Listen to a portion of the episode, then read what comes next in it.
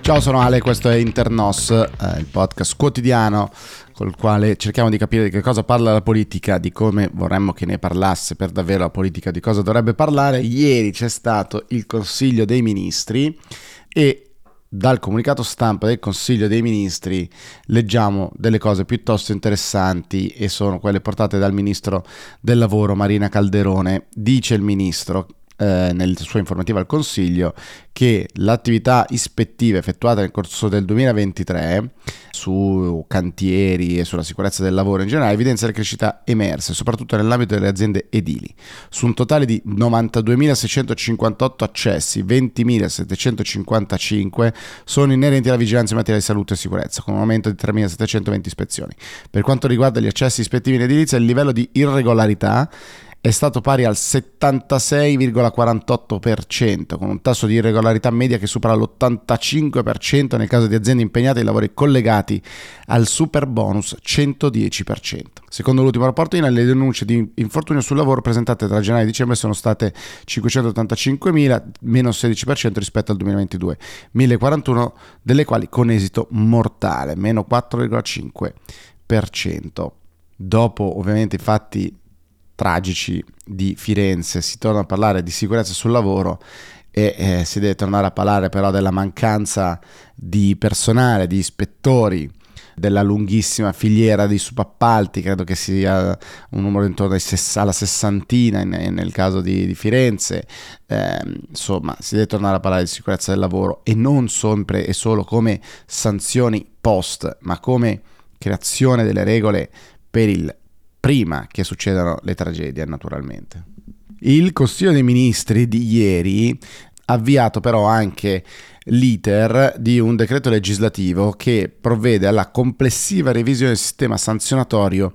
tributario. La cosa più interessante che riporta il eh, Corriere della Sera quest'oggi è questa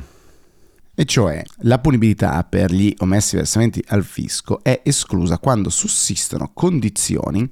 di obiettiva incertezza. Il contribuente interviene con una dichiarazione integrativa e un versamento entro 60 giorni, cioè se la norma era incerta perché la politica lo ha scritto male sostanzialmente, allora c'è la doppia non punibilità anche del contribuente. È naturale, è giusto ovviamente che non può pagare il contribuente che non, può, non riesce a comprendere cosa deve fare perché la, la, norma è scritta male e quindi, come dire, assolviamo tutti, assolviamo il povero contribuente giustamente, ma assolviamo anche la politica che ha scritta male. Straordinaria questa cosa, l'ho trovata meravigliosa questa mattina, ovviamente mi verranno addosso 50.000 commercialisti adesso che mi dicono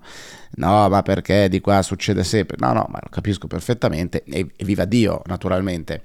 Quando abbiamo lanciato eh, NOS il 7 di ottobre a Napoli, una delle prime parole chiave che abbiamo provato a mettere è basta alibi, basta alibi per tutti, basta alibi per chi non vuole pagare le tasse, quindi semplifichiamo al massimo, basta alibi per chi non vuole assumere, quindi semplifichiamo, eccetera, eccetera, eccetera. Però, dall'altra parte, non si può neanche eh, sempre togliere responsabilità dappertutto, soprattutto a chi scrive le norme. Questa cosa l'ho trovata meravigliosa questa mattina, così come ho trovato sufficientemente gustoso un articolo eh, piuttosto interessante eh, di Luciano Capone che trovate questa mattina sul foglio. Capone dice, eh, racconta il caso dell'Ecuador che doveva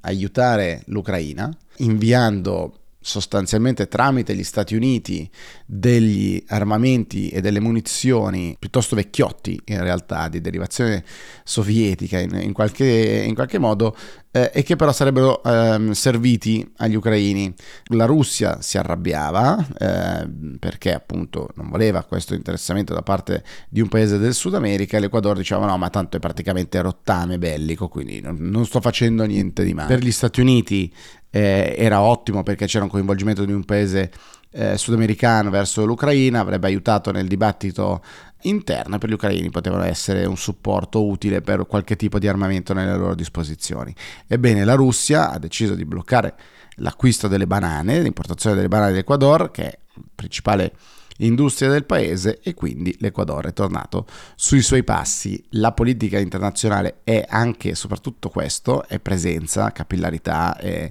dire, agire anche in maniera molto egoistica, molto spesso da parte degli stati, e la Russia lo fa molto bene, l'Europa lo fa molto male, gli Stati Uniti lo fanno e perdono pezzi eh, qua là ogni tanto e questo è lo scenario internazionale nel quale ci muoviamo, scenario internazionale che leggete oggi sui giornali un po' dappertutto, insomma le, le, le, le informazioni di politica estera sono più o meno sempre eh, le stesse, con qualche timido, auspicato, non confermato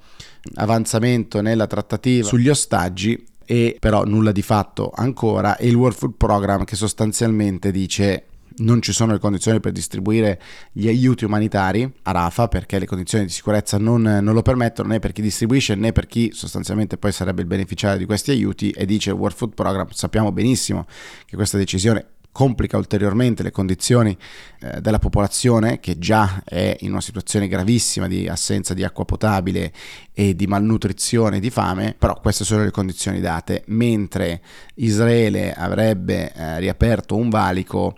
eh, per far entrare alcuni aiuti da nord, perché voi dovete immaginare la striscia di Gaza, un milione e sette circa il numero degli sfollati totali di cui si parla, un milione e mezzo praticamente sono tutti a Rafa concentrati nel sud, ma ci sono ancora qualche centinaio di migliaia di persone eh, al nord con storie drammatiche, una realtà folle nella sua violenza e dire, cattiveria, mi verrebbe da dire, eh, attuale. C'era la storia di quella bambina che ci hanno messo 12 giorni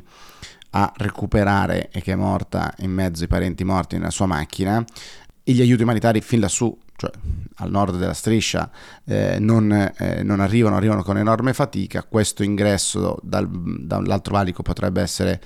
eh, una notizia eh, più positiva, staremo a vedere eh, che cosa succederà. Questo è quello che trovate oggi sui giornali, vi risparmio tutte le eh, beghe interne alla maggioranza tra Sardegna e terzo mandato perché siamo ancora a un eh, nulla di fatto, si va allo showdown come si direbbe in un incontro di box praticamente ehm, perché si è deciso di andare a votare gli emendamenti eh, sul terzo mandato. Vedremo la maggioranza che cosa deciderà di fare. Interessante eh, molte letture a partire dalla newsletter dell'inchiesta che dice sostanzialmente il PD è riuscito a dividersi, a liquefarsi anche sul terzo mandato eh, e non ha preso una decisione nemmeno in questo caso. Evviva, complimenti. V- vedremo che cosa succederà. Buona giornata.